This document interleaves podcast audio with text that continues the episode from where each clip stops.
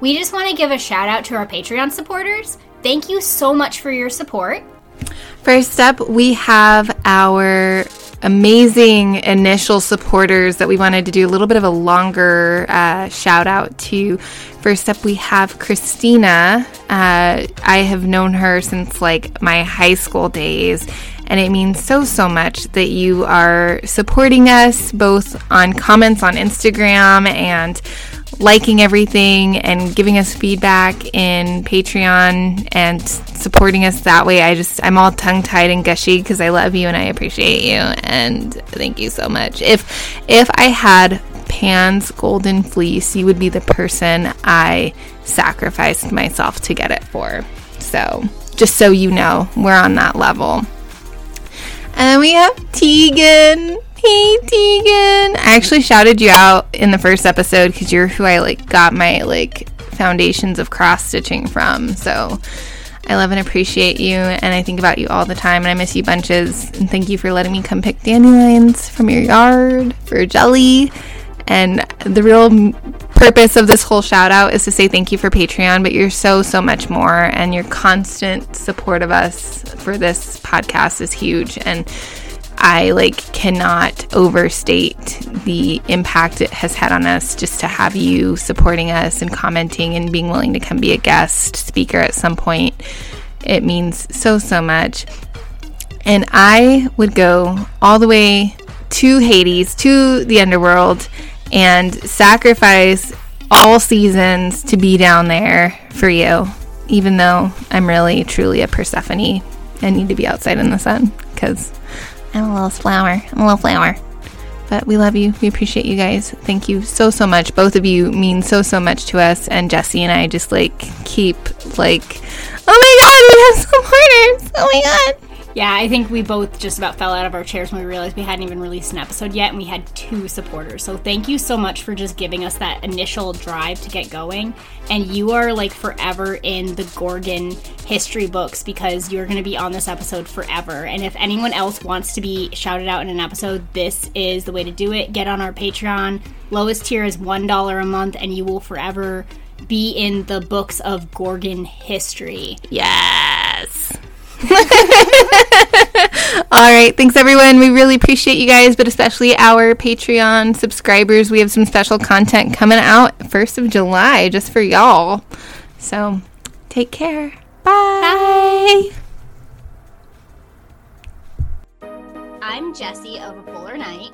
And I'm Heather with Tangled Bee Crafts. And together we are the Not So Crafty Gorgons. And we have a super special guest that I'm super duper duper duper excited about. Courtney Amola. Because I love you so much. I am so excited you're here with us. Thank you. Thank you for being our first like real person guest. I versus not real? Yeah. Yeah. Okay. Versus our imaginary friends. Um, tell us a little bit about yourself, who you are, what you do, and why I asked you to be here. well, um, I think we've known each other for like what, five or six years. Um, it's been a long time, I guess. Now, wow, gosh, been. it's weird. Um, gosh, um, we started working together with children. Um, and so I've been working with children and families for probably about 10 years now. And um, I have my master's in counseling, and I've been a clinician for for about 10 years now and I've been working with them in uh, like in home in home therapy office based uh, doing crisis response and residential and stuff. And so that's kind of like my professional background still working with children now. Um, and so yeah and then craft wise um, i enjoy doing crafts and um, you actually are the one who taught me how to cross stitch. And so um, which is one of my favorite crafts to do so i'm really appreciative of that. Oh yeah no it's super funny. I remember because tegan taught me and then i taught you. So it's yeah. this like weird. Chain yeah. You didn't read the part that I wrote for you in the script that you're literally a godsend to all children because uh, you would actually murder any adult who tried to hurt children. Um, I, but I didn't read that, that, on purpose. Yeah, that would implicate you in some stuff. So I'm going to read it for yeah. you.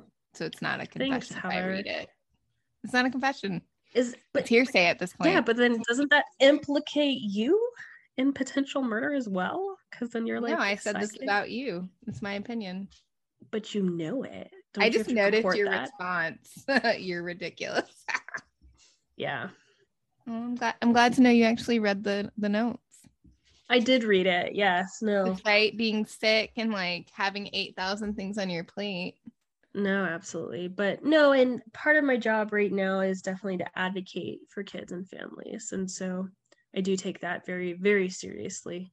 Um, but no, I don't cause bodily harm to others. on purpose. No, you just cause bodily harm to yourself on accident. it's not intentionally. I just I fall a lot. Oh goodness, Heather. I've missed you.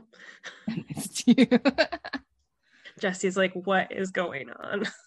It's like, who are these people? I'm that just stuck happy to with? be here. It's fine. I mean, that's how I do life. I'm like, okay, yep, this is what's happening, and we're here. I'm just down to party all the time. Especially with crafts. Also, I apologize to any listeners in case we're not able to edit this out. My animals are behind us, just absolutely losing their shit, and they never do this, and I don't really know what's going on. But yeah, But they're so adorable. they are really cute. Miss Waffles is wearing a cone because she got spayed, so Well, we should craft her cone and make it pretty. we should. I will like embroider, like punch little holes and embroider it. That'd be cute. Well, now we know what Heather's going to be doing after we're done filming. So, can you tell us and our listeners like what crafts you do? You kind of touched on it a little bit, but can you expand on that a little bit? Yeah, so I absolutely love cross stitching. Um, and like I said, Heather taught me that. Um, I like to pour paint, um, making massive messes in my husband's garage, which he absolutely adores, of course. Um, adult coloring, I'm counting that as a craft because I love to color. Really bad at drawing, but coloring is a lot of fun. I recently started to teach myself how to embroider because that kind of falls in with that cross stitch thing. I also like to paint minis for D and D, um, and then I also kind of dabble with natural dyeing, um, and so dyeing my own Ada, and then I want to start dyeing my own thread sometime soon. So those are kind of the crafts that I, I I'm really big into right now. Super cool. So, uh, what WIPs are you working on right now, Miss Courtney? Oh gosh, I have like a never-ending basket of them. It feels like it's the basket of shame or something. I feel like um, I've got a huge, massive pile, but right now I would say my major one that I'm working on is like this mini Starry Night by Van Gogh. Um, it's got a lot of confetti stitching, which I haven't ever done before. And even though it's small, it's like a full coverage small piece, which I've never done as well. And so trying to do something new and kind of expand my my horizons and trying just something new. But I really like Van Gogh and I thought it was a really cool piece. And so just a little piece, and I was like, oh, I can have little mini masterpieces all over my house. Um, so working on that right now. I What love that. That's such a good idea. Like, I love that. Like the little mini masterpieces. That's such a cute idea. Yeah, I think the next one I'll do is from Las Meninas. It's one of my favorite Spanish paintings. And so I'm really excited about that one as well. It came, like, I bought it off of, I think it was off of Etsy, but it had like all these 50 different masterpieces that you could cross stitch. So I Oh, don't know, that's that could be a museum. what are you guys working on? So right now I'm working on that like geode pillow. I've also been working on researching because you know right now I'm researching an episode on memorial crafts, but part of that ties in with personal stuff where I have some skirts that I need to convert, and I'll get into that once we do that episode. But I'm looking into putting backing on stretchy and knit fabric so that I can make things into memorial pillows and a, and a memorial plant made with fabric. Ooh. So that's I'm in the planning stages, and then I'm also trying to work on some punch needle coasters because I have these coasters that I love that are tile that a friend made for me. But I've tried like eight different types of coatings. I'm just not, I don't work with resin anymore, so I don't want to resin dip them. But they are, they stick to the bottoms of my coffee cup. So I have spilled so many cups of coffee because it'll have the coaster stick to the bottom and then the coaster falls off and then the coffee gets unbalanced and spills on me. So I need to make new coasters just specifically for hot drinks. So I think punch needle is going to be a really good way to deal with that. Like how you're solving problems. What about you, Heather? I am working on a floor blanket for baby Cass right now, a double stranded yarn thing, um, which will be featured in our Yarn Love Challenge Stripes on Stripes post. But yeah, so I'm working on that. And then I've got a couple of cross stitches forever in the queue going. I, I like, I feel like I can never finish cross stitches. I don't know. I love cross stitching. I love starting projects. I don't know about the finishing piece though. I struggle with that. I struggle it's with that. It's so fun to like kit them up and then be like, "Ooh, I have the thread for them." I can't wait to see it finished. Six months later yeah, that's my life. And then I'm working on a crochet elven bag right now. It's supposed to have like a lot of different Ooh. textures, like leaves and stuff and bobbles. And I'm using it with a bunch of like leftover yarn stuff. So it's going to be kind of hodgepodged together. So I'm curious to see if that's actually going to look good. So. That's fun. Oh, and then I'm working on a wreath right now that I've never I've never done a wreath before. Not a wreath person, but something got up my butt and I'm like, I gotta make a wreath. I'm gonna be Martha Stewart. So that's what's going on right now. You know, that's really funny because since we painted our front door, uh, I've been thinking, like, man, this would look so much better with a wreath on it. So now I'm thinking about making a wreath. Same thing where I've been like, oh, old people make wreaths. And I'm like, but wreaths are cool. And I'm like, well, there's your sign. and I'm an elder millennial now. Well, maybe Heather can make you one. Heather's face is like, "Oh, I'm struggling so much to finish the what I'm doing. Like it's been an ongoing progress thing for like months now. Like I got the supplies for it in December and I'm just now actually starting to put pieces together. baby steps." Yeah, baby steps, right? It'll be like the five year wreath. That'll be how I market it. All right, Miss Courtney. So we're going to start asking you some questions and tap into some of that professional knowledge, if that's all right with you. Oh, yeah, I'll try. Cool. Thanks. So, um, you work with kids professionally, and I'm always curious because you know I worked with kids as a foster parent in the past, so I'm always curious what kind of brings people to that table. So, can you just tell us a little bit about why you chose to work with children in a mental health capacity? Absolutely. First off, I do want to thank you for being a foster parent. Like, we absolutely need those. So I uh, honor you for, doing that. Thank you very much for doing that. But uh, growing up, I had some really cool mentors. They really changed the trajectory of my life in a lot of different ways. You know, it's really hard being a kid. It's really hard being a teenager. We we know that teenagers are struggling a lot with depression, emotions, suicide, um, a lot of different things. Um, and a lot of times, adults really don't know how to interact with you. Um, you know, they'll talk over you they'll talk around you and it, it's just it's really hard and so i know for me one of my favorite people growing up was a lady named holly procida and she was definitely one of my mentors and she was into the counseling field but she was also um, she was a volleyball coach and she's an all-around really great person and she kind of treated me like an equal she would take me on a coffee dates ice cream dates and just hang out with me and i felt like a person i felt like i had value and I remember when I was in college trying to decide what I was going to do next after I graduated with my undergraduate, she was like, What did you, what, why don't you look at counseling? Because I really liked working with youth and kids at the time. And I was like, Oh, I kind of would like to do that. And so, to be honest, one of the main reasons I'm in the field is because of her, because she uh, had been such a good example for me um, and just had made such a, a huge impact on my life. And so, I know that there were some really dark times for me and that part of the reason that I'm still around is because of her. You know, she took that time and poured into me. And so I thought, you know, if I could just take even half of that energy, half of that light, and be able to pour back into the kids around me, I would really like to do that. And so that's kind of why I became a counselor and also why I've stayed in it, just because I've been able to work with some really amazing kids. I, I've been very, very grateful and that I haven't lost any kids yet. And I, you know, just continuing to work with them, continuing to spend time with them, and making them feel like people because they do have value, meeting them where they're at. Oh, that's amazing. I love you so much. Thanks. Don't cry. right? Like I've seen your beautiful work in action. Um so what are your biggest takeaways working with kids? they will constantly surprise you especially you know when, when i was thinking about it for for this podcast you know constantly surprise you with their creativity. You know i think sometimes adults think at times that we need you know all of these supplies and rules to create or you know when we're working with kids and they can make crafts and games out of rocks or sticks or leaves that they find on the ground. And so you know not putting them into these little boxes that oh just because they're a teenager they have all this angst um, and they're going to be um, this angsty little depressed teenager but you know they're these beautiful souls that deserve to be listened to deserve to be uplifted uh, and they do have value and so you know they want to be met at their level and they want to be heard and so making sure that we're there for them. Awesome. Uh, what is your funniest or most favorite memory crafting with kids so it's not very funny i will acknowledge that but i think one of my favorites is and it's going back to this adult coloring because I do count that as crafting.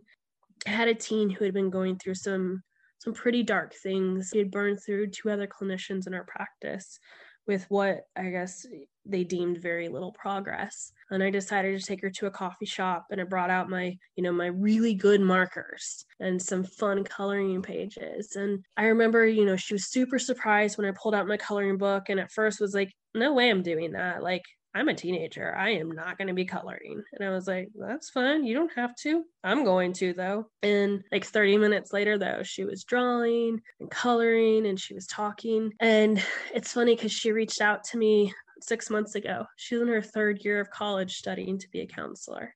Oh. And like, yeah, that that's why I do this job. You know, she we we continued it with a lot of hard work, acknowledging that, but just some simple coloring pages and some markers and not giving up on the kids. Yeah. Oh, that's awesome. Yeah, I've got goosebumps still thinking about it. I was able to go to the kids' graduation when they graduated from high school, and it was real nice. Yeah, just don't give up. So, what are some things that you've seen adults do wrong when crafting with kids? Oh, this is one that always gets me. Telling the kid they're doing their craft wrong. That it just, oh, you know and i've seen it happen a lot like and i you know we we go to do a craft we're doing a group craft and yes we have some guidelines maybe like you know don't stick a glue stick up your nose. Cool great yeah let's let's make sure that we have those safety things going on. If the kid wants to put the eyeball on the back of it instead of the front let them like that is okay. Don't tell the child that they're doing their craft wrong you know crafting and playing during play kids are you know taking on the roles of adults you know they're learning how to conquer their fears dealing with any difficulties that they're facing in their life. They're learning to build problem solving um, developing resiliency that's going to help them later on in their life. And so if while they're crafting slash playing we're telling them that they're doing it wrong then they're learning that well how i'm learning how to face my fears or learning how to handle my emotions is wrong as well. And so we're we're stamping that creativity out of them. What does it matter if they've cover, colored outside their lines? If it's their picture what does it matter? Just because it doesn't conform to your idea of what the the pumpkin should look like it doesn't matter. If they get they cut outside of the line it doesn't matter. So i think that's that's one of been one of my biggest things is like you know we don't have to tell the kid that they're doing it wrong. We can offer suggestions in kind and gentle ways but if a kid is insistent that the sky is purple it's not going to hurt anything. I understand if it's for homework or something like that and we're learning colors that's something completely different. If we're doing a craft for fun give them that space to be creative because some of the best work sometimes comes out of that. And like i bet some of the artists and museums and things have created things just because they're randomly creating. I mean, some of these it could be stifling the next Picasso. Who knows? And so just give them that space. Yeah, I remember this kindergarten teacher screaming at me for cutting circles. Not it wasn't even like real circles, but like I was supposed to cut squares and I was cutting circles and it was for some like Valentine's Day craft thing. And I couldn't, in Heather brain, I was like, I can't make a perfect square. So I'm going to make this wonky circle instead. And I remember her like just like making little baby Heather cry in front of everybody. And like, I think that's like to this day why I get like anxious with scissors and paper crafts, like because I'm like, I don't want to do it wrong. Like, there's too much at stake here. So yeah, I think I think you're absolutely right that it does have a pretty big impact on people and how they relate to that craft or that action later. Just thinking that long term consequence, that anxiety, like that carries, you know, because especially if it's a teacher, and like granted, we're talking maybe, you know, eh, granted, yes, you want them to learn proper ways if it's related to homework. And granted, we could get into the whole conversation about institutionalized learning and everything like that, but that's potentially for another episode. But you know getting them comfortable with it but the, the, you know there's these people in authority who are telling them you're doing it wrong and we might have people then who are afraid to do any crafts at all then in the future because all of the joy was sucked out of that you know and so you know for adults who who want to work with kids you know making sure that they have that balance of letting the kids have that creativity, um, having the patience with them. If and, and granted, I, I have a touch of OCD at times, and so oh, that's not how we're doing the craft. Oh gosh, that looks horrible. But and so like you know, I'm cringing inside. I can say those things internally though. This kid who you know, because granted, the kids I work with are traumatized. And so, this kid, though, who's already has that trauma, who you may not even know what's going on in their life at home, you know, doesn't need my additional, no, you're doing that wrong. Oh, that's, oh, oh, how dare you glue that upside down? Oh my goodness, it doesn't have three eyes. Well, maybe it does. Maybe they're going to be able to be a famous author someday about a three eyed pumpkin. Who knows? Um, I think that's really valid, especially because, like, now in social media culture, we have this idea of the outcome versus the process. And I think that parents will put that on their children and they put unnecessary expectations. And I do think a lot of, I, I personally, my personal philosophy is 90% of our unhappiness in our lives comes from having expectations that aren't necessarily realistic. And yes. I think that can carry over in all these different facets. And social media culture is especially tainting us it's making so when parents do kids with their crafts, they're thinking about what they can post and share with friends versus their children actually learning the skill. I feel like I don't think it's everyone, but we have a, and it's not me demonizing those parents. We have a culture shift that has valued that now. Yeah, no, I I really like that point. It, it's just that pressure to to perform and that pressure to be perfect. When let's be real, we're not. We're we're dirty, messy humans and that's okay because would you rather your kid not make a craft at all so you don't have anything to put on your fridge? I i wouldn't. I mean maybe some parents would. I, I don't know. Yeah.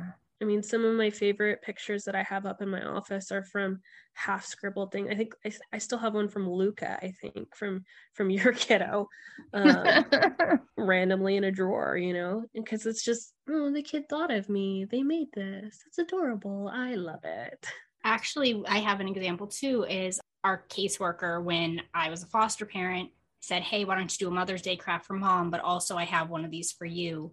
And it was a little canvas to do a handprint on.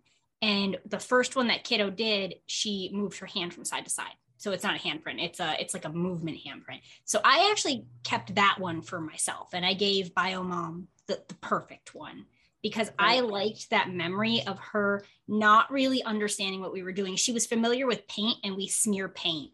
And so in her mind, that's what she was doing is she was like, we're going to take this paint, we're going to smear it. And me holding her hand still was so confusing for her.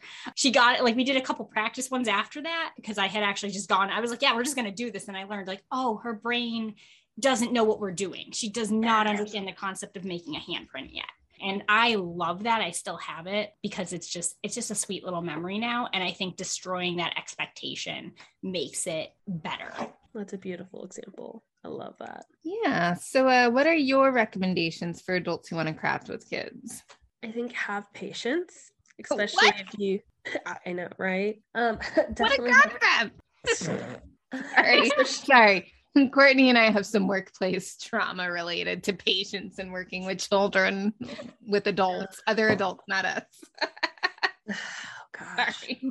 Not telling the kid that they're doing the craft wrong. Um, that's that's one of my huge triggers, but letting them have that space. I mean, you can set them up and have those expectations, not expectations, that's a wrong word, but set them up Boundaries. and have like bound thank you boundaries create that safe place so like yeah no we're not going to drink the paint but not chastising them if they decide to do something just a little bit differently because they may create a completely new and beautiful thing that you're not expecting because that's happened a lot. Be prepared to be messy because kids are messy especially if you're using paint or shaving cream or who knows what. Also, like, let it be child led a lot of times because that's when the kids have the most fun. But I think also the fact that you're spending time with them and doing a craft with them is going to mean the world to them. You know, going back to like bringing in social media, bringing in our phones so often we don't have the times to spend. And so the fact that we're actually taking the time to do a craft and sitting down with them and spending that time with them is so very important. And so I think those would be some of the my major recommendations. Awesome.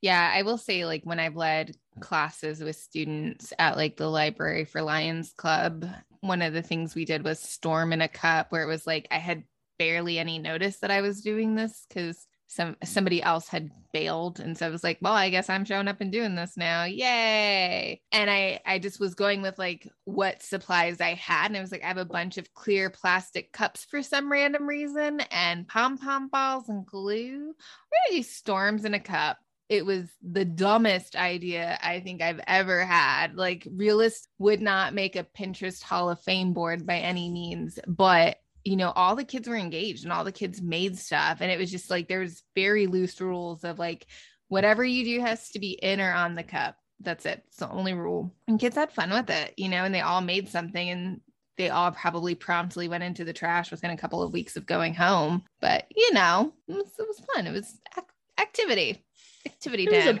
and there was a book that went with it too. So that played yeah. and I think they liked that it had a correlation. True, true. So creative.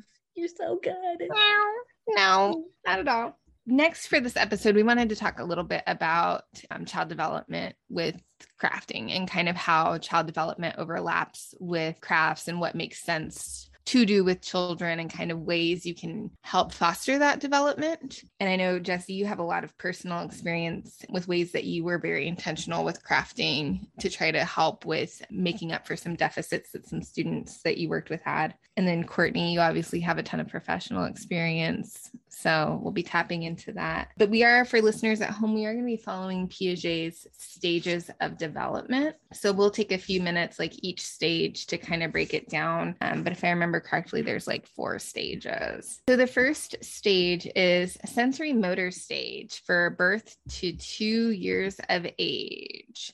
So yeah, Courtney, do you feel comfortable talking about the physical brain and what's going on with that for or I can cover it either way. I've never been good talking about the physical brain.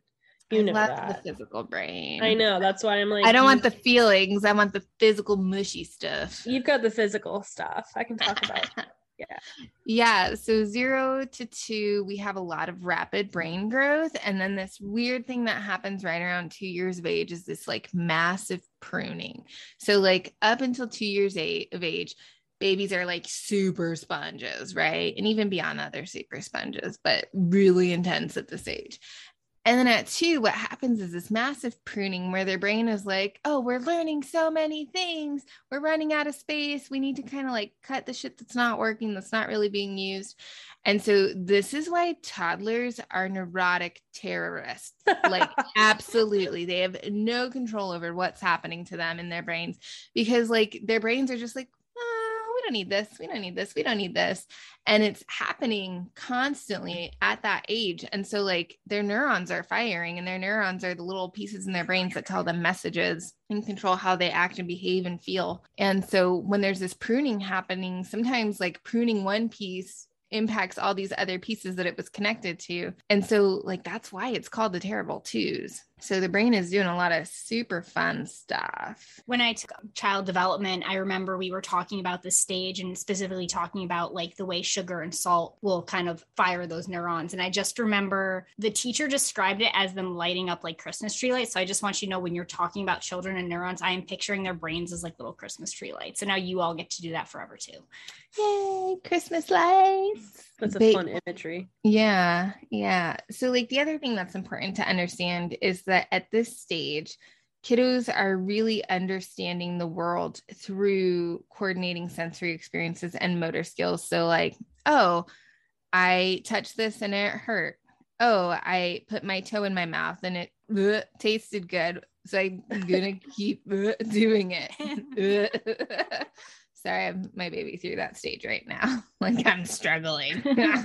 um, but yeah, so the main objective in this developmental stage is understanding that things happen in the external world with or without our influencing them. And this really comes into the concept of object permanence. Yeah. And uh, like you're saying, you know, they're using those senses and motor skills. And so with that, they're getting to know those items by kind of their use. And so that's why sometimes if you use an item wrong or something wrong, I'm using it, the kid may, ah, why are you using it like that? No, we use it like this. We do it like this. And so we're not doing that kind of symbolic thinking yet. We're not there. We're kind of very much in this. And so that's where they're learning some of this stuff. I don't know if that's is that what you're wanting yes, to know? Perfect. Perfect. perfect. So, we wanted to talk a little bit about craft activities to do with kids in this stage, because again, it really is about that experiential piece where it's getting those senses engaged. So, do you two have some suggestions on this for our listeners? I know with babies, it's really important to use like high contrast colors. Mm-hmm like we've said, you know, using as many of those senses as we can. And so, you know, using finger paints, obviously, you want to be careful when you're using it with little littles, you know, because, you know, they'll put things in their mouth immediately. And so, depending on the age, but those things that have if they have texture if they have scent you know if you want to use mashed potatoes because then it is edible you know shaving cream you know that's why they have those things for baths that can make the baths be different weird and things like that. And so as many textures as possible. I know that some people will go and create those rice or bean what do they sensory bin. yeah they create those little trays and you'll put like little other toys in them and they can find them and so it's kind of like a sensory tray um, and those can be really good for kids too. So for then, my part i've never really parented a neurotypical child a non-traumatized child. All of the children that came through had you know either fetal alcohol spectrum disorders or that honestly that combined with trauma. They had other trauma. So i've never actually parented a child who was at the developmental stage that they were expected to be at. So frequently, I was doing a lot of these activities with two year olds, with three year olds, with children who had lacked a little bit of that stimulation and helping them catch up when we were doing early intervention. So this is interesting for me because, again, I took, um, I actually ended up taking a class so I could figure out like what what is the actual typical experience because I have no idea where they're like quote unquote supposed to be not that like you know right. there's an expectation but kind of trying to figure out what I should be doing to help keep them on track and get them ready for school. And so this is really interesting because like I did a lot of things with textures with like two and three year olds. I did a lot of things with uh, you know, we'd pull in bins of snow from outside and you know, it's yep. in the Arctic, so we let it thaw out and then we just let them play in the snow inside the house because you know it's like negative 40 outside. You can't yeah. really let them play out. Yeah. Um, and doing things like, you know, we even put food coloring in the snow and play with colors and stuff. So that's stuff that I feel like is, is still age appropriate, but it was geared more towards like how do we help you catch up and do things that you probably should have been doing like a year ago. No, absolutely and I think that's that is really important um, that you're hitting on that because it doesn't mean that there's anything wrong with the child when you're doing those things that may be for a younger kid. I, I like what you said, helping them catch up because that doesn't mean that they'll be stuck there forever. Then, and so I definitely, you, you, obviously, you didn't do anything wrong in doing things for maybe a younger age bracket. I do, and I think you know that. Um, and so I definitely do think that that that's absolutely you did it right. And those are those are spot on for helping the kid continue to grow and do those things. And so want to make sure that listeners know that just because we may be saying these age groups for these kids, it doesn't mean that other kids or other age groups may not enjoy it. So, like for instance, you know, some other things for this age may be a scented, like soft, um, like soft blanket or something. I personally enjoy a scented blanket at times, um, and I'm not zero to two. Um, that doesn't mean that I'm stuck in that that age group or anything, but um, and so making sure that we are aware and that it can be fluid at times as well. So I really appreciate you sharing that. Yeah, absolutely, Jesse. I think you and Courtney both make some really good points because, again, it comes down to when we're talking about the brain, especially at this age, pruning is all about use it or lose it, right? It follows that principle. And so when we have students or children who've been through trauma, um, or who have other cognitive things going on influencing development, using any of these types of activities helps build those pathways back up. Because the other thing we have learned in researching the human brain is that it's very elastic and it can bounce back to some extent, even after physical trauma like a TBI. And so, doing these activities that engage the brain in all these different sensory ways helps significantly again regardless of age and this layout again with piaget there it's really important to understand when we're talking about piaget's stages of development chronologically it's consistent so like in order of like a b c and d right but like the timeline in which this is hitting may vary from culture to culture. So it may not be zero to two exactly in another um, culture, or it might not be exactly two to seven for the next stage.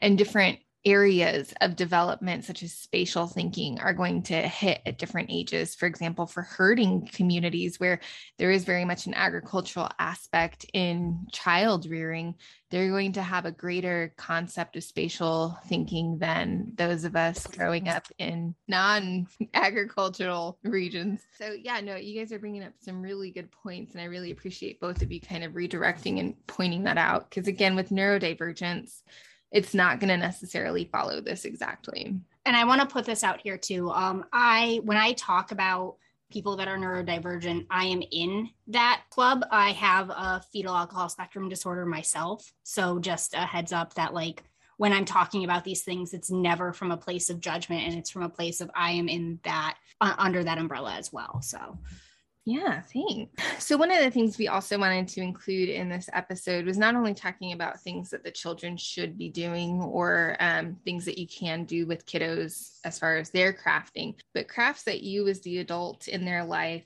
can do to help with this developmental piece. So, one of the things is crocheted or knitted baby rattles. Things I've been making for my friends lately who've been having babies is baby bat rattles because I love bats but that shaking and that sound really engages that piece of the brain. And then the motor skills of actually shaking the rattle help mm-hmm. a lot with the hand eye coordination piece. I also wrote softy hiding toys and i don't know what that actually means I love when I write something down and I just don't remember what it actually means. The only thing I can think of is those softies that like fold in on I was just thinking the same thing. Pop back out, which you can absolutely do. That would make um, sense with object permanency. Mm-hmm. Yeah, that's what I was like. Oh yeah, that would make sense.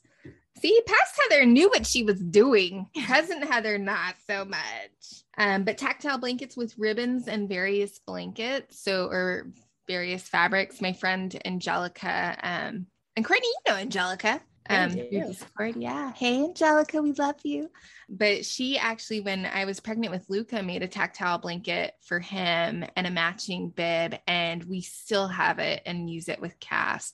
And it was, it's one of Luca's favorite things to just like mindlessly play with when he's like watching TV or when it's like nighttime and I'm reading his book. Um, that texture piece, and he's four, so like again beyond this developmental stage and still reaping benefit from this. Yeah. And then Courtney, you mentioned softed toys or softed blankets, softed scented, scented. I can language today. Scented. No, you're you're the scented softies, um, squeaky toys or soft books. Those are all good things to have texture wise. They've got some of those ribbed books like Don't Touch a Dinosaur or something, Don't Pet One or something. I really like reading those. Never feed a monster. I also want to throw in um this is obviously okay for other stages too, but bath toys and doing oh. that. I did that. I mean, from the time that I had little itty bitty babies, I would put something in with them to try to create that like especially because like when kids would come to us you know and again speaking through the lens of trauma because that's the lens i know children who hated baths and needing yep. to like you know, uh, make bath fun. Like I had one teenager, for instance, and I bought her all kinds of bath stuff because she just did not want to shower. And that was the thing that sold it for her was just being like, here's some things you can put in the shower to make it smell nice. And I'll put up Christmas lights and we'll make it a, a spa experience in their bathroom. Oh, that's cute. Um, yeah, because we went we went like the first two weeks without her showering, and I was like, we have you have to get clean or I'm like like I understand and I'm okay with you not doing it for a little bit, but I'm going to start getting in trouble if you don't take a shower. So let's figure this out. But with the littles, I would start them off with I mean, we had more bath toys than we had actual toys, I think, because we had just a, a bin of them and we would switch them out to keep it interesting. And even like our babies would just have uh, things they could play with to feel what things felt like in water and to like just have that positive association with water. I, I love that you bring up bath time because associating it with crafts, I think one of the things we deal with with adults with crafting is that fear of mess. And Courtney, you might be able to speak a little bit more about some of your experiences with adults and like their fear of messiness and control. But finding, I find that having them do crafts in the bathtub is a lot less stressful. So, like those bath paints, those water toys, shaving cream paint, food coloring, it, so much nicer in the tub.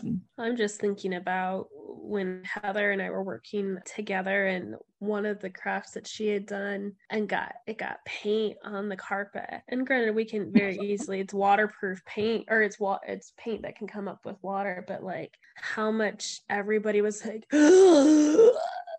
Oh my yeah. gosh. Um, but I was the supervisor, so they couldn't tell me shit. Yeah. but they were so mad it was it was bad but like yeah we just we do have that instinctive oh my gosh we can't do that. No. Oh, you know and that's where we we do get those trauma responses from a kid then when they spill a cup. And so you know it's just a cup of water and things. And so if you're going to be doing those crafts making sure that you have an area and being okay with mess because we can clean those things up. But if if you are worried about those messes doing it in the bathtub doing it outside, making sure obviously it's not going to be toxic to the environment um, because we don't want to kill the environment and animals and everything. But, you know, looking at those sort of crafts that are easily cleaned up and aren't going to be as stressful for you as a parent. Yeah, no, that that's a really good point. Cause like also just going off of the carpet, I intentionally only have secondhand furniture in my apartment because I have littles and I don't want to have that frustration and anger of I worked hard for this money that I used to buy this thing for us to have a nice home. I very much have furniture that I'm like, this is going to get paint on. This is going to get pee on it. This is going to get all sorts of gross body things on it. It's fine you can have nice things or you can have children and pets. Like that's those are your options. You can't you really can't have both. If you want both it's just it's not going to work. You're going to be very stressed and you're going to have children that are upset all the time because you're not letting them play on the furniture and you're not letting them make messes. Um, there's a lady on tiktok actually who has a neurodivergent child and there is crayon all over. She has a one room that's designated that her child is allowed to color on the walls. And people lose their minds. Like people have some opinions about coloring on the walls. And I'm just like, I see her perspective in that, like, it's a wall. You can paint it. Like, yeah, like it's okay. And it's a designated area for it. And like I've seen other families where they just they don't care and they just they're like, well, when they grow out of the stage, we'll just paint. Mm. And I personally I think I came from a place where my mother had a show home. Like she vacuumed the house multiple times a day and things. So we weren't allowed to have that space. And so this is like the other extreme of it. And honestly, I don't really think it's necessarily wrong. I think people get really heated about it. And I I do I worry about their reactions on the internet because I'm wondering if they're also being judgmental of their own children for just doing things that are coming naturally to children. I understand like that's an extreme. Not everyone is going to let their children color on the walls. Sure. But it is a different idea. And I think our generation is doing a little bit more of that sort of free form, let children kind of do things sort of parenting. And yeah. in certain contexts, I think it can be healthy and freeing and give a little bit more space for play. When I, I think it, it, makes me think of, you know, all of us have spent some time in Utqiagvik. And I think from my experience working with families and going into homes, one of the things I, I noticed, especially in the villages, was just colors and stickers and markings all over the walls. And a lot of times the akkas and appas or the grandparents who owned the home most often, their perception of it was these are memories. Like, why would I paint over this? Why would I wash this off? And I think that's a very beautiful way of honoring children and their creativity. So, yeah, I think it was one of those things too growing up like again, we were not we just had things we weren't allowed to do. And it's one of the reasons why when I see very well behaved children and families that have very clean homes, it's a red flag for me personally. I'm not saying it's always a bad thing, but for me, just the level of abuse it took to get us to that level of compliance to not interact with our environment at all. Yeah. I, I find it concerning. And I had friends who like they had stickers because they were like allowed to put a sticker on the back window of the car or maybe they would just do it and not ask for permission and their parent would be upset. But it happened. We didn't even get to the point of getting yelled at for anything because it had been pushed out of us so hard. So i think accepting messes is super super healthy. And there's probably a middle point but just to give a perspective from someone who wasn't allowed to do those things yeah. um, it can be it can be really healthy to just give children the space to explore and to see like what happens when we put a sticker on something and why it's like why we maybe don't want to put it on the window, but like actually physically letting them experience that because you can take a sticker off. It's not going to be fun, but you can do it. Yeah. Well, and like one of the things we've done with Luca, so for those of you who know me personally, my four year old, um, is we actually have a blanket designated for any time we do messy craft time, where it's like that's what covers the floor. It has stains. I have never washed it. It's probably the grodiest, nastiest thing, but it saves my carpet. And he knows keep it on the keep it on the blanket, and you can do whatever you want. And it saves so much stress. So, and I still manage to keep a fairly safe, clean home. Um, but it's definitely not a show home by any measure. And it's more because of my own craft mess. I think I've painted on that blanket. Yes, you have. Yes. it has followed me to Anchorage. so next, so we've, we've talked about the sensorimotor stage, sensorimotor stage, uh, which is birth to two years. So next, after that, from Piaget's standpoint, is the preoperational stage, and this is for ages two to seven. And so the big things to know about this stage uh, is when thinking at a symbolic level happens, but they're not yet using cognitive operations. So that prefrontal cortex, that executive decision making, impulse control, is not necessarily happening. So when we say symbolic thinking, this is when it's like, oh, my four year old is saying, oh, green means zombie and purple means fairies. My mom, who's the green gorgon, is a zombie. They're representing the, things with words and images. Yeah, exactly. And then lacking that, you know, cognitive piece where it's that prefrontal cortex impulse control leads to, oh, zombie bad. I'm going to shoot my mom. So, yay, fun time. The child's thinking during this stage is pre or before operations. This means that the child cannot use logic or transform, combine, or separate ideas. But Courtney, are you able to talk a little bit more about what that means? Yeah, so we're using a lot of the they're they're doing more of the intuition. They're not able to use that logic at all. And so, where we were talking about just a second ago, they're using words um, and images. They're doing a lot of pretend play, and we're talking a little bit about kind of the the ego here. Um, oh, we're not yeah. talking saying that we're talking refer and we're referring to. It's not necessarily that they're being selfish. So when I say ego or egocentrism, it's not necessarily that they're being selfish yes, we're talking about the belief that, you know, they're the center of the universe, kind of, and everything revolves around you, but it's not that it's not malicious. Yeah, it's not that moral selfishness that somebody else may have. They're, they're not able to develop that. It's just the inability to even see or understand it from another person's point of view yet. And so that's where that's kind of at right now. And so, in terms of sharing, in terms of, you know, those sort of things, that's they have that difficulty taking the viewpoint of others and also kind of in this we're they're learning to start classifying objects by single features. And so we're grouping together all the red blocks regardless of shape or all you know all what is it? All square blocks are all the same regardless of the color.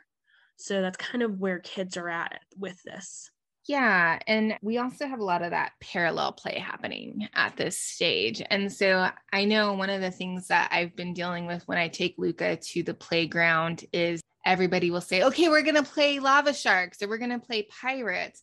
And everybody's playing it, but they're not really playing it together with each other interacting of like all right i'm the captain and you're the first mate it's we're all going to run around and scream that we're lava sharks but there's not really direct interaction. It's like i'm going to be a lava shark here you're going to be a lava shark there and it's going to be fine. But yeah so like you said pretend play is increasing. So Jesse, you have anything you want to say on crafts with kids at this stage?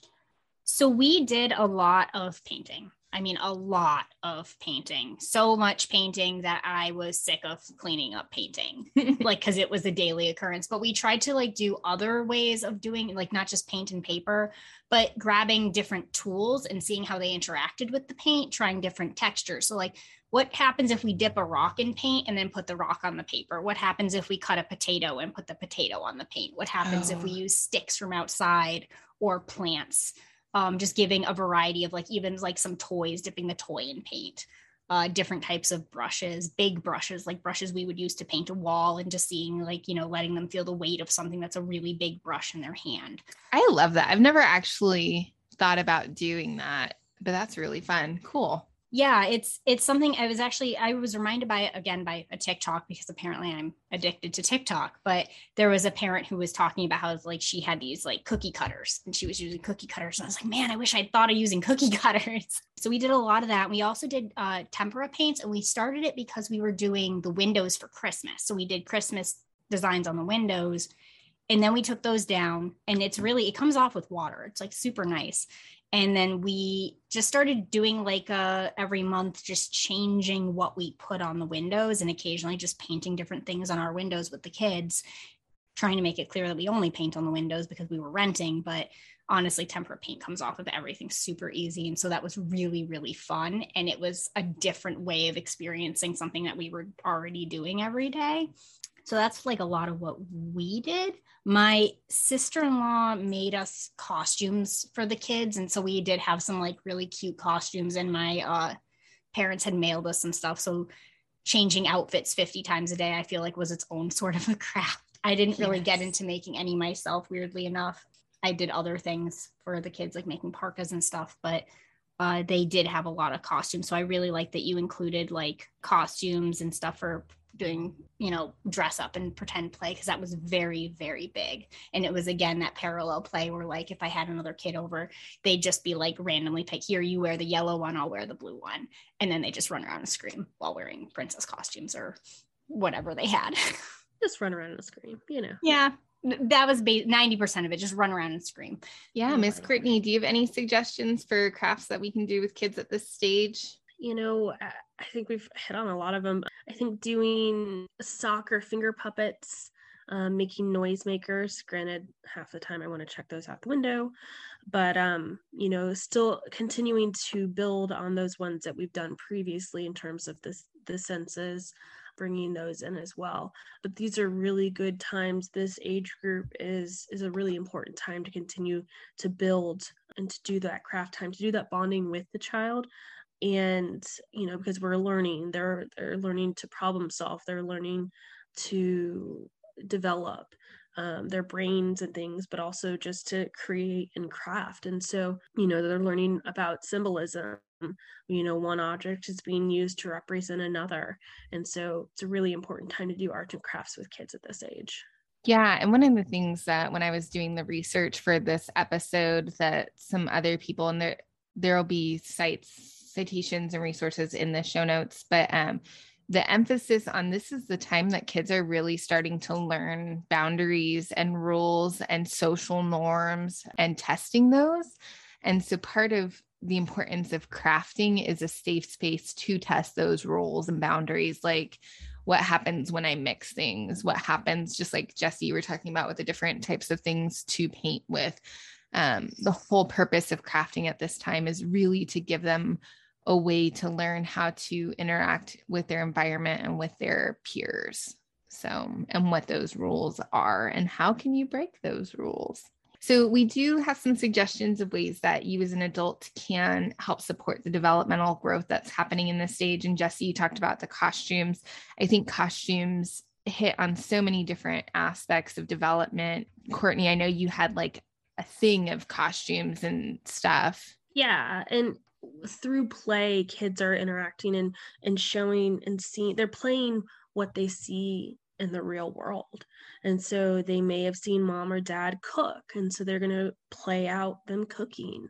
Um, they're learning how to do some of those actions and preparing to be an adult. And so i'm going to play pretend to be a firefighter because that may have been my hero and i want to be that when i grow up. And so having those options to explore try those roles on in a safe place where they're not feeling judged and you know they're not getting shot down is really important um, another fun thing is soft character sets or amigurumi um, to help with pretend play so they can use these creatures, characters, whatever, to act out different scenarios, kind of like you were talking about, Courtney. Rainbow spaghetti is a really big one. And the reason why I focused on this one, I know that's like kind of a random thing. Uh, but again, it challenges their concept of rules, right? So if they go into the world thinking, oh, all spaghetti is this boring white color and this one texture, and then you do rainbow spaghetti, it shows them that just because something is the norm doesn't mean it's the only. Um, so I really like things like these unexpected rainbow uses. Any other suggestions of crafts that adults can do with kiddos during this stage? I really like that. I just wanted to comment that I really like that because I think that, you know, in a society where people are raised to be worker bees, uh, it's really important to foster critical thinking and starting that from a young age where you are like, well, what about the other options though? So I really I thank you for sharing that. Yeah. Yeah, I like I like throwing wrenches and things for those of you who haven't met me yet. yeah, so next we have the concrete operational stage, and this is ages 7 to 11 um, typically. So again, this is the organized and rational thinking. And in my notes, I did write uh, because the definition of rational is very specific. So when we say rational, we don't mean adult version of rational, where it's like, oh, if you do this, it's going to hurt so and so's feelings. We mean that very black and white rational thinking. And Courtney, can you talk a little bit about like an example of what that black and white rational thinking might look like? They may have like adult like logic, but it's very limited to concrete real real life situations. So oh, the um, kid with Mars and ice and water. Do you feel like that would fall into the? Oh, potentially share it and we'll see. So, like, we had a kiddo that we worked with who he was reading this book about space and was really like fixated on this time on Mars. And he was like, Did you know that Mars is only dust and dirt and doesn't have any water? And I was like, actually, they recently discovered water on Mars and ice. And he's like, no, it's space. There's nothing in space, not even ice. And so he was kind of fixated on that concrete concept of space is a vacuum, there's nothing in space. But also excluding, but then Mars exists. So if Mars is Mars nothing, you know, and so really struggling with that, connecting the dots there and how these two separate ideas actually fit into each other. We're not ready for those abstract ideas um, and connecting them. We're not ready for that advanced reasoning yet. Yeah. And if you think of any other examples for either of you, definitely pop up because I think that conversations about children's rationality is amazing. So, next, children gain the abilities of conservation in the context of number, area, volume, orientation. So, an example of this is a fluid being poured from one size of a beaker to another, but still maintaining volume. So, you can pour, like that example with like the short, wide beaker into the tall, thin beaker, um, same volume. The, the liquid doesn't just disappear or whatever um, reversibility. So understanding that, you know, you can chop all these vegetables up and put them in a salad and you can take them back apart, but you can't put them back together. And so understanding where does that stop? Seriation or the organizing things in a logical order, such as tallest to shortest or thinnest to thickest. One of my mom's favorite stories is to tell everybody that I was an inventoryist. I never played, I actually organized things. And so all of my toys, it was everything's organized by color or everything's organized by shape or by type or by size. There was never this interactive play with my toys. Transitivity, understanding how objects relate to one another, as in a cone is made to hold a scoop of ice cream, and together they are meant to be eaten. And this is where I guess that kiddo got stuck was that transitivity between Mars and space. Class inclusion. So furry things with tails and four legs are cats. But we know that's not always true although it should be. So it should be noted that while children can solve problems in a logical fashion, they are typically not able to think abstractly or hypothetically, like Courtney was saying. And so when we have worked with kiddos and trying to get them to understand like the feelings of other people, um, and understanding like, oh, if you were to do this, how would it make you feel? that didn't happen to me it happened to them what are you talking about and they get kind of fixated on the but that's not what actually happened. And Courtney, I don't know if you want to speak any more on that. No, you hit it right on the nail. So, uh, I know, hair flip. So, Courtney and Jesse, do you guys have any suggestions on crafts to do with kids in this stage? Since we're starting to develop and learn more about numbers and being able to do that mass kind of in volume and stuff, baking is a really good one in this stage so that kids can really start to work on those things, understanding about different measurements. That would be a really good one and baking does count as a craft. Oh, that's a really good example. Thanks, I try. so I know I worked in um I was I was with Girl Scouts for a really long time and I was a CIT and, and before I was a CIT I was in kind of like a you know a leadership position over other girls because it's kind of how it's it's oriented at day camp and, and overnight camp. And this it feels like at this age you can do things that have an outcome and have mm-hmm. that be the goal. So like we are going to make friendship bracelets so we can share those with our friends. We are going to make things to bring home to our parents and like have like a person in mind. And usually even like if you don't say hey we're making it for someone at this age i noticed a lot of kids would start to have that thought of i am making this for my mom. I am going to bring this home to my dad. And then they would tell you all about their parent figure or they would tell you about their special person. Uh, and I, I think that that was a, something I just specifically noticed about this age range. The teenagers don't necessarily do this so much from what I noticed, but the the kids that are like 7 to 11 will tend to just like have a reason why they're making their thing or even a backstory. Like if we're doing, we would do like things that would involve making a creature and they would make a whole story that yeah. would go along with the object. Mm-hmm. That's awesome. Yeah, that's an awesome example.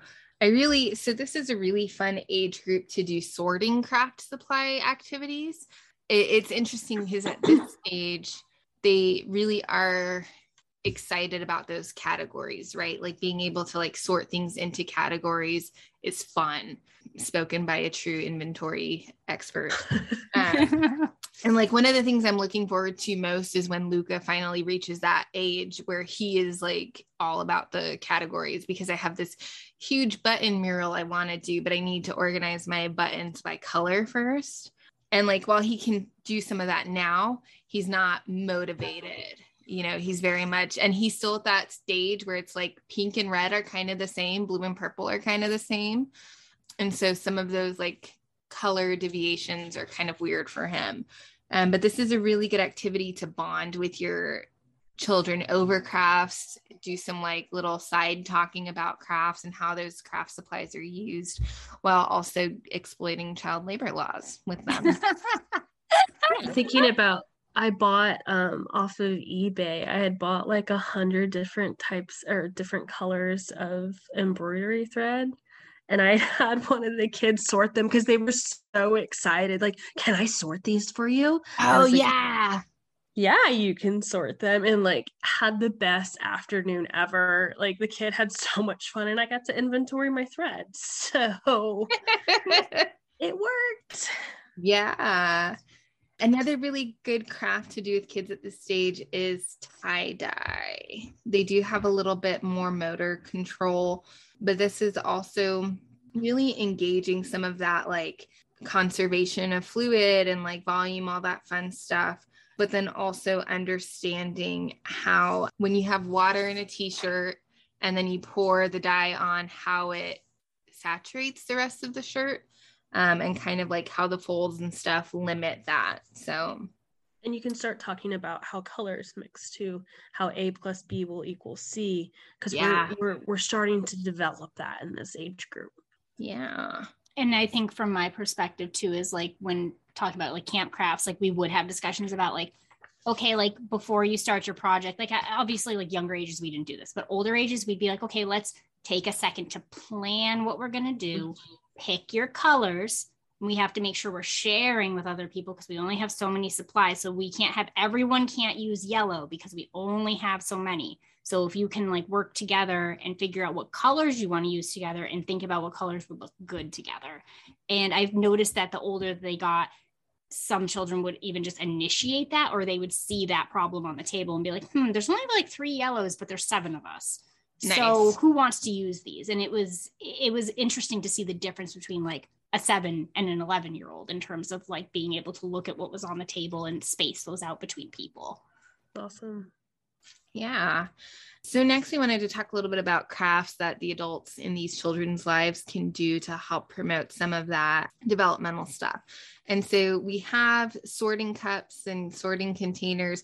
You can make these as cute as you want. So, I really adore the little yip yip hanger things that are different colors, um, like the yip yips from Sesame Street. You know what I'm talking about? Like, yip, yip, yip. Yeah. So people crochet these and their mouths are open and you can put stuff into them. And so I know a teacher down in the lower 48 who she's a like second grade teacher, but she has the yip yips where it's like, okay, you get your prize out of this yip yip or out of this color yip yip.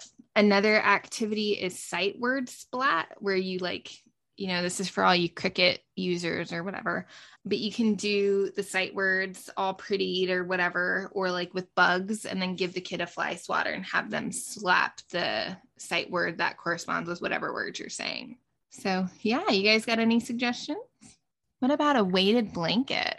I need a weighted blanket. Make me. I love my weighted blanket. They're my favorite. Yeah, you could easily make one of those with rice, with some other different things too. Obviously, you don't ever want the child to feel like they can't move. And so making sure that it is weight appropriate. Wait, wait, what? we don't want to confine children. um, so making sure it is weight appropriate for the child and that they feel comfortable in it. You could probably also add some scent in with it as well, so that we're continuing to hit on some of those other scents. Um, and if you don't want to go massive and do, you could always do just a lap. You could do a little lap band or something like that, weighted lap pillow or something. So I have a uh, a rice bag that I use as it's my it's my object. It's like my comfort object. I don't even have to heat it up, and I keep it in bed with me, and it follows me around the house because you know, neurodivergent crew, what's up? Uh, but I think I was around seven when I got my first one from an adult, and we made it together. Like I couldn't do the sewing part, but I could help stuff it, and I put the lavender in it, and we we picked our. Um, I think you can put like other things in there too. I think my 1st Mhm. one had some rosemary in it. Oh, nice. So, uh, but I got to participate in it, and then I got to keep the end product. So I think that's another one is doing sewing projects that haven't something that the, the child can keep is a really good idea at that age too. Yeah. I have Yeah, I- one that has cherry pits in it, and it, you Oh. when you heat it up, it smells like cherries, and it's amazing. That's Ooh. interesting. Hmm. Yeah, I uh, recently got a sewing book for making like fiddle muffs, where it's like the little like busy stuff, like the tags and the buttons and the zippers and stuff for children and adults. And like one of the things it's recommended for is actually people with Alzheimer's or dementia. Mhm. And so I'm really excited to start working on making those. That's awesome. Yeah. Um, so next we have the formal operational stages, and this is pretty much for ages 12 and up. The biggest thing about this developmental stage is they're gaining the ability to think in an abstract manner by manipulating ideas in their heads. And we don't mean like malicious manipulating. We'll have a whole conversation about manipulating later without any dependence on concrete manipulation. And then the other aspect is they can do mathematical calculations, think creatively, use abstract reasoning, and imagine the outcome of particular actions. So, Miss Courtney, do you want to say anything on those or expand on these? Um, yeah, and so this is where kids are able to start thinking about things like ethics. They're able to start looking at some of those social and moral issues a little bit more. And so, those things that we as adults know are more abstract, are more hypothetical ideas, things that you can't necessarily put into black and white concrete thinking all the time. Um, so, politics. So, fairness. do it.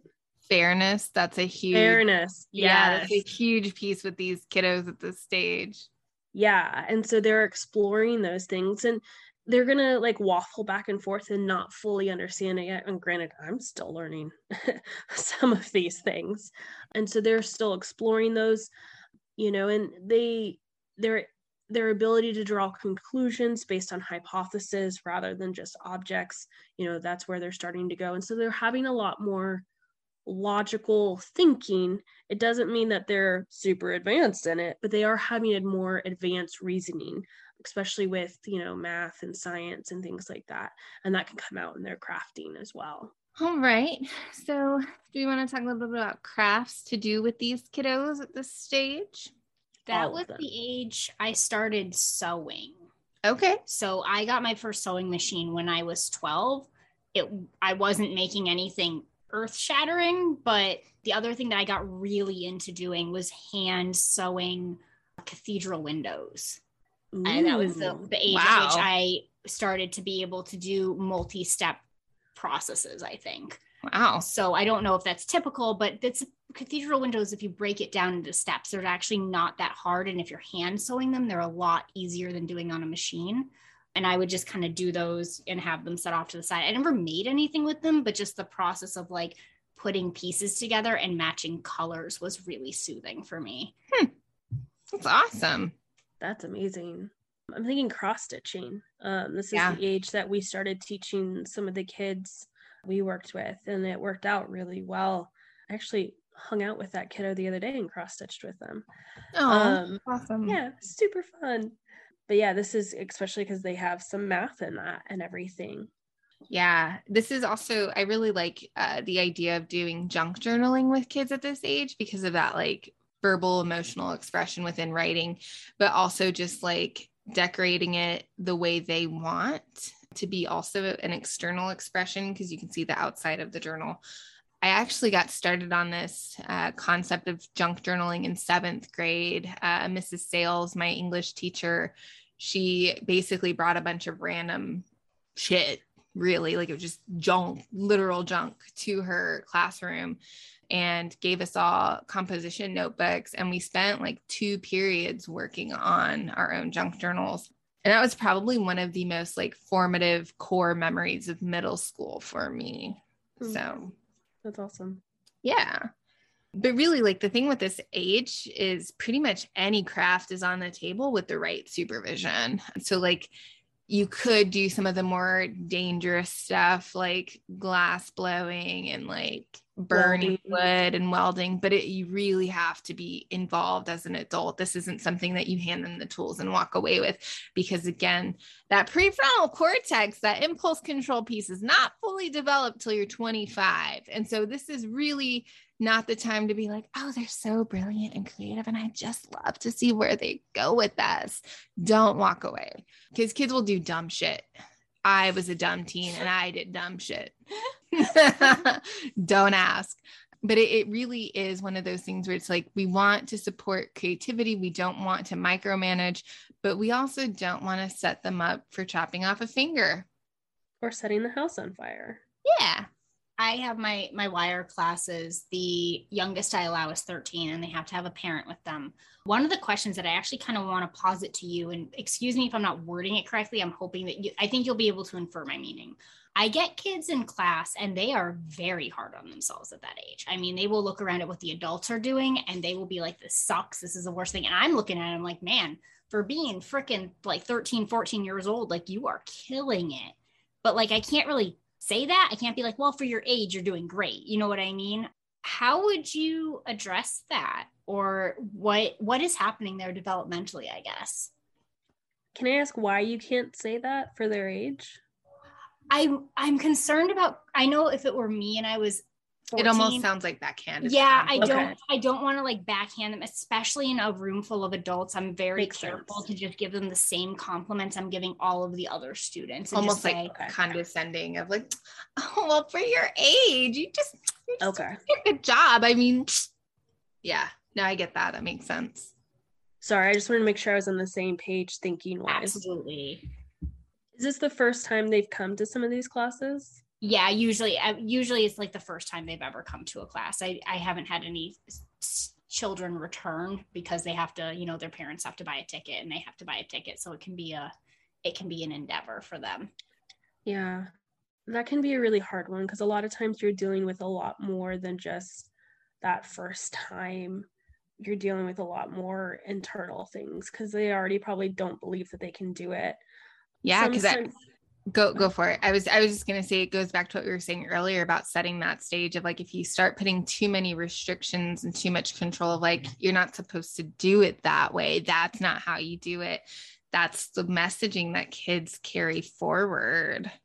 And that's And then- like the voice yep. they hear when they're in these new situations of like, and, I so think- they they may be hearing that from another art teacher and it's not even something you know we've done wrong in our setting or that their parent is necessarily done wrong you know and so i think creating that that initial thing from the get-go of hey this is a new skill. I'm gonna have yeah i'm gonna need you all to be patient with yourselves and kind and gentle. I know something that heather and i always made the staff do and the kids do is if they say anything negative, they have to say three things positive because we were working on rewiring the brain.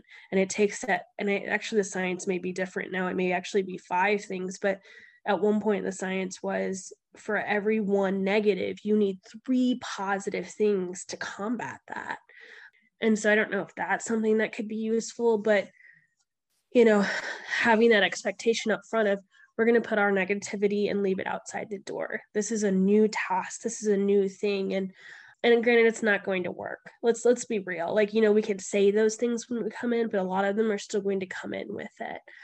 And so having to just coach them through that and just be like you know you have done an amazing job. This is our first time doing it and it's okay for us to make mistakes.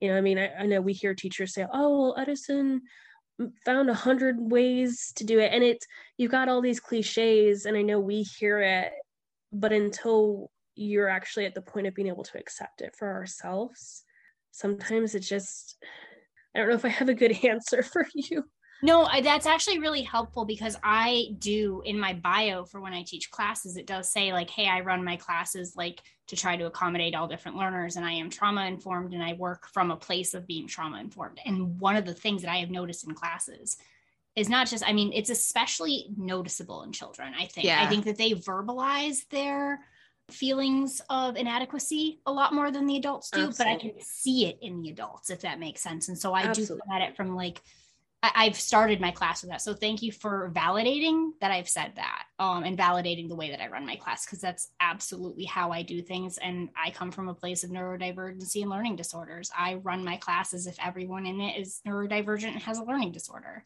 absolutely I could confirm that. No. and that was that was a great question like and i, and I think about it so I, I pour paint and i mess up and i turn out so many ones that i absolutely hate and you know I, I feed into the social media thing of i only take pictures of the ones that i'm like oh yes and i'm feeding into it i know it you know and for every one that i have um and there's you know 10 15 that i'm like these are these are terrible and I was really hard on myself when I had all of these 10 to 15 that were awful. And my husband was like, we can just buy more or you can just paint over it. And so that's been really release or a, a relief for me. The fact, oh I can mess up. It's okay if I mess up. And now, granted, there's other art supplies that are more expensive and you can't necessarily always mess up all the time, but having that freedom to mess up. And so, encouraging people to find at least one of their art forms that they can just have that ability to mess up in you know and finding that kind of release and that freedom of being able to do whatever the the hell they need to with it Yeah, one of the things that has really stuck with me for like making those mistakes is remembering that 10,000 hour rule. Like it takes 10,000 hours to become a master. And so I just chalk it up to like, well, that's one more hour towards the 10,000. It was an hour that like I didn't get anything productive out of it, like nothing pretty came from it. But man, I learned not to do it this way anymore, you know? Because I can't tell you how many crochet blankets or scarves or wonky other things I've made where it's like, ooh, I thought this was what this pattern meant, but that's not what it meant to do at all. So I've seen yeah. you unravel them and like frustration. I'm like, what are you doing? And you're like, it's fine. It's fine. And I'm like, ah. Another hour, just one more hour. yeah. So, and I, I like to present that idea with kids because it's just like, nobody is an overnight master. It's uh, thousands and thousands of hours to get to that level. And it doesn't mean that you're any more deficient just because you've only got eight hours and you're doing that, you know? Right. But the other thing I like to do, because you and I talked about this in our last, our first episode recording, I think, or maybe it was our second recording, but about like we have kids or students who come to the classes and they get discouraged seeing the good work that we have as examples. And one of the things I've been wondering since we've had that conversation is is it worth it to start bringing our mistakes to show? I and say like, that every class. I say that I'm like, I wish I'd kept my first wire work pieces because when I started, they didn't have teachers. I was doing this on my own what I was coming out with was horrific. And so seeing students be hard on themselves when they have guidance, and I'm like, y'all don't understand. You are 10 steps ahead of me. I was two years in when I made something that looks like what you're making today. And I feel like that point doesn't get driven home without having the example. And I'm so mad at myself for throwing those pieces out or dismantling them or whatever I did with them. It is, it is upsetting because uh, mm-hmm. I want people, I just, so I just I'm gonna actually tell a story if that's okay. Go for it. There was a guy, some friends brought him over to the apartment and he was a wire wrapper and they thought we'd really get along because we both wrapped wire and he was more of a beginner and he saw my pieces and was like wrecked. He was absolutely devastated. And like my stuff at that point wasn't like earth shattering. It was just wire work. Like I do better work now. And but he saw what I was doing and it was years ahead of what he was doing. And he saw that and he was just like heartbroken. It was visible and he shut down, didn't want to talk about it, said that he was shit, said he didn't want to do it anymore. And I don't think he's actually made stuff since then. And it still fucking bothers me to this day. Like the last thing that I want anyone to do is look at what I'm doing today and see it as an excuse to stop what they're doing. Like what they're not seeing are those 10,000 hours of making mistakes, of almost poking myself in the eye with the wire, of like making things that looked like garbage of day days and weeks of not selling anything because no one wanted what I had because it wasn't that good yet and all the missteps I made with photography and all the missteps I made with learning the search engine optimization. It takes so much time to learn these things. And when you see someone who has a level of proficiency or success, as we call it success, you're not seeing all the work that went into it. And the last thing I want someone to do is see this thing that I'm really passionate about and I want people to learn it and to be involved in. It just breaks my heart that anyone would compare themselves. Like, you've been doing it for 10 minutes. I have been doing this for 11 years. There's going to be a discrepancy there. Yeah. I did want to talk a little bit about maintaining your sanity and your relationship with children while crafting. And we have hit on a lot of these already. But one of the things I wanted to talk about was knowing your triggers around crafting. Um, what do you tend to get into power struggles with over crafting in your kid, and how can you mitigate this? So, some of the things that, like Jesse, you've brought up is the messes. And then, Courtney, I don't know if you have any anecdotes you want to share about things you've seen with the staff you've worked with. I'm just thinking about the paint on the floor and on the carpet and just the heart attacks that people were having. And you were like, it's fine. We'll clean it. And like literally, it was just easily cleaned up. No issue. Well, and and the thing is, is like we were using that activity to teach kids about like boundaries and how to get consent, you know. And so it was like this huge, bigger, more important lesson that they were coming away from. So, mm-hmm. yeah. Uh, think about mess and ways you can prepare your space to reduce mess. So, like, I use the blanket that, like, once we're done, I just like ball it up and throw it in a little ottoman and it's out of the way and I don't have to worry about it. And it's not a site sore. Um, I don't know if you two have any ideas on ways that people can mitigate mess when working with kids at different ages. Depends on what the craft is. You know, if it can be outside, if it can be in the tub, like we had talked about earlier.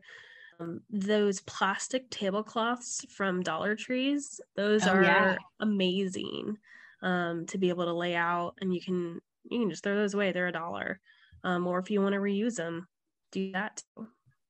Yeah, I think we did, uh, especially with painting, because there was so much happening in our house. We had a big roll of that like paper that they get at schools, the butcher paper. Yeah, the butcher paper, and we would just have it so it could constantly be rolled out. And kiddo actually learned how to like rip her painting off and kind of set it off to the side, and then we could just start over. And if she didn't want to keep her painting, she'd fold it up and kind of put it in the trash.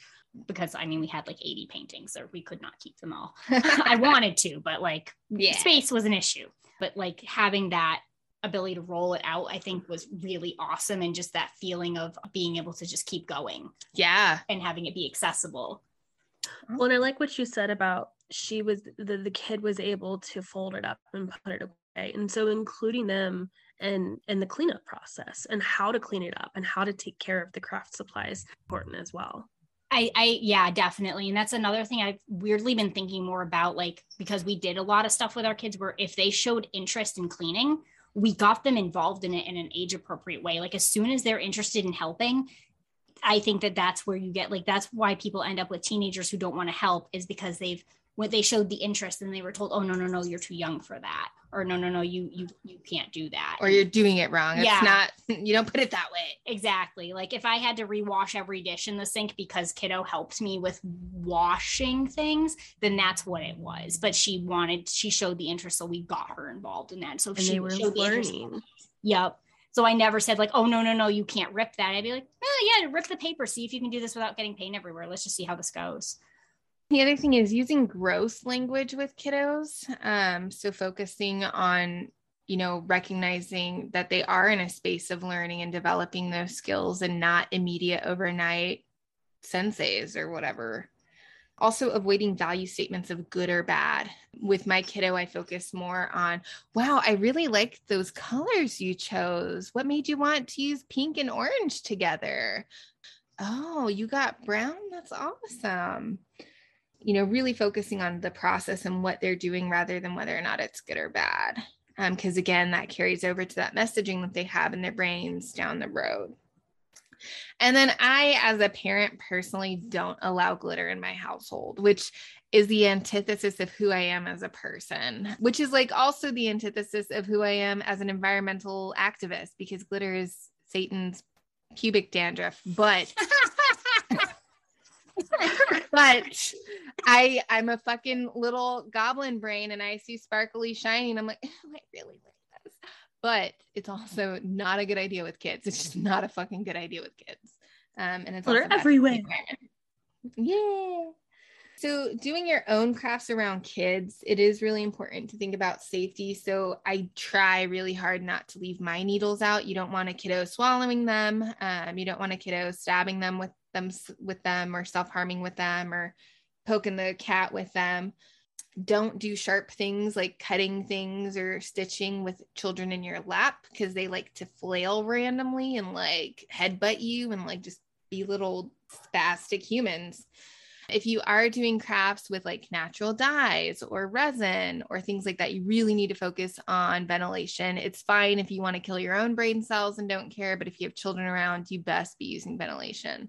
specifically i see a lot of people who say that they do resin with their kids unless your child is literally wearing a hazmat suit i can't imagine any situation where doing resin crafts with a child is really super appropriate they are not really great for adults to even be, be breathing in never mind someone who's developing and it's one of those things like i've done resin crafts do not do them in your home do not do them in Mhm. spaces where your kids and pets are uh, they do off gas. They off gas for hours after they're cured, for days after they're cured. Honestly, you need to have a separate space, preferably with a vent hood. I mean, that's how th- these companies will say that they're not, that they don't give off fumes and things like that. I just want to put that out there because I think that's something people are very undereducated on. Uh, resin is toxic. Resin is not great when it's not cured. Once it's cured, you're good, but it takes a long time to stop off gassing. Yes, yes. and it, it's one of those things where it's like I see people doing resin crafts that like we'll have a whole, whole episode on resin crafts because I have feelings about resin crafts. But like again, there there's nothing worth making that is worth sabotaging your child's physical brain. There's just not. And it's there increasingly more and more people are having sensitivities to resin and things because of exposure. So I can't mm-hmm. even stress this enough. Like the more exposure you have, the more likely you are to end up with other chemical sensitivities and things. Like there's they're having all kinds of problems now. Just don't do resin crafts with your children unless you are really, I mean, I can think of ways with older kids where you could really like there are people that do full body hazmat suits and things your child should not be doing this without proper personal protective equipment, ventilation, not in your home, not where your pets are, and especially not where babies or toddlers are yeah. interacting at any at any point. Well, the, the other thing too, I think about with like adults crafting who have children in the home is I see a lot of stuff on Facebook and Instagram where people are like, uh, my toddler, my child got ketchup on this or permanent marker, nah, nah, nah. And they're like pissed at the kid. And I'm like, you're the adult with the prefrontal cortex fully fucking developed. You chose to leave that project in a place where your child could get it. You're the asshat here, not the two year old. Yep. And it, it's it's interesting because like I do recognize like you worked hard on it and you really cared about it, and sometimes like you you just like set it down without thinking, but like if kiddo gets a hold of it, that's on you, dude. That is not on the kiddo. That is your poor choices and this may be me being a foster parent, but I had to be like beyond reproach. I mean, really, like in a way that bio parents just aren't expected to be. So, like, if my children got hurt, like friends whose kids would like do things like cut their hair with scissors and stuff, that literally could not happen in my home. Yeah. So, the idea of like leaving something out by accident, I'm not, I was never allowed to have an accident like that. So, I, I get exactly what you're saying. Like, that would be on me as the adult if they got into something like I had bead cases gotten into and stuff. And that was absolutely on me for my beads ending up all over the floor because, you know, kiddo was used to sitting on my lap and playing with my beads. And she, I wasn't, I was like in the room, but she got to it before I could stop her. And again, that's on you. You're the grown up. Like you have to mm-hmm. be on top of those things. Sorry, I obviously have a lot of strong feelings about people blaming children. no, I've I've seen that too, where like they have the compilation videos of like they're like, I was only not, I wasn't, I wasn't looking for like five minutes. And I'm like, your entire living room is covered in flour. That was not a five minute.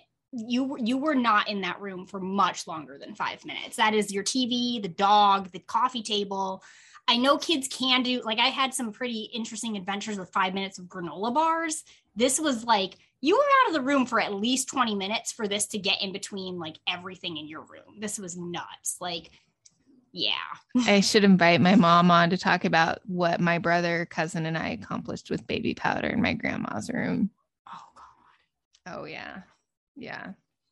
Nobody wants to hear about Heather's childhood, though. but yeah, so that kind of covers what we really wanted to talk about today for crafting with kiddos, uh, whether you're the caregiver, the person doing the crafts, the parent leading crafts, or whatever. Jesse and Courtney, do you guys have any parting thoughts for our listeners? Do crafts with your kids, have patience, have fun. Awesome. We will on the show notes. I have compiled some books for parents, including quick crafts for parents who think they hate crafting that one's my favorite personally, even though I love crafts. Low mess crafts for kids, art lab for kids, steam lab for kids, and then some actual like cited resources focused on Piaget's developmental stages and things like that. So those will be in the show notes for all of you. Um, thank you guys so much for listening. We really appreciate it. And we would love to hear your ideas on crafting with kids and things that you guys have done with kids. So hit us up and thank you, Courtney. We love you and I miss you so much. Thank Thanks you for having me. Coming. It was super nice to actually get to meet you. So thank you for coming on. Yeah. Yeah. We hope we hope to have Courtney on a future episode with our friend Tegan talking about mental health stigmas and crafting and conversations around that. So Oh, I'm excited. If you guys liked Courtney, let us know. If you didn't, also let us know because we'll just like shun her. I joke. I joke. We don't we don't bully here. The Gorgons don't bully. I uh, bully uh, Heather a little bit, but it's it's bit. okay. She likes it. Just a little bit. She has to. She just compensate for her size. All right, everybody. We love you. Thank you.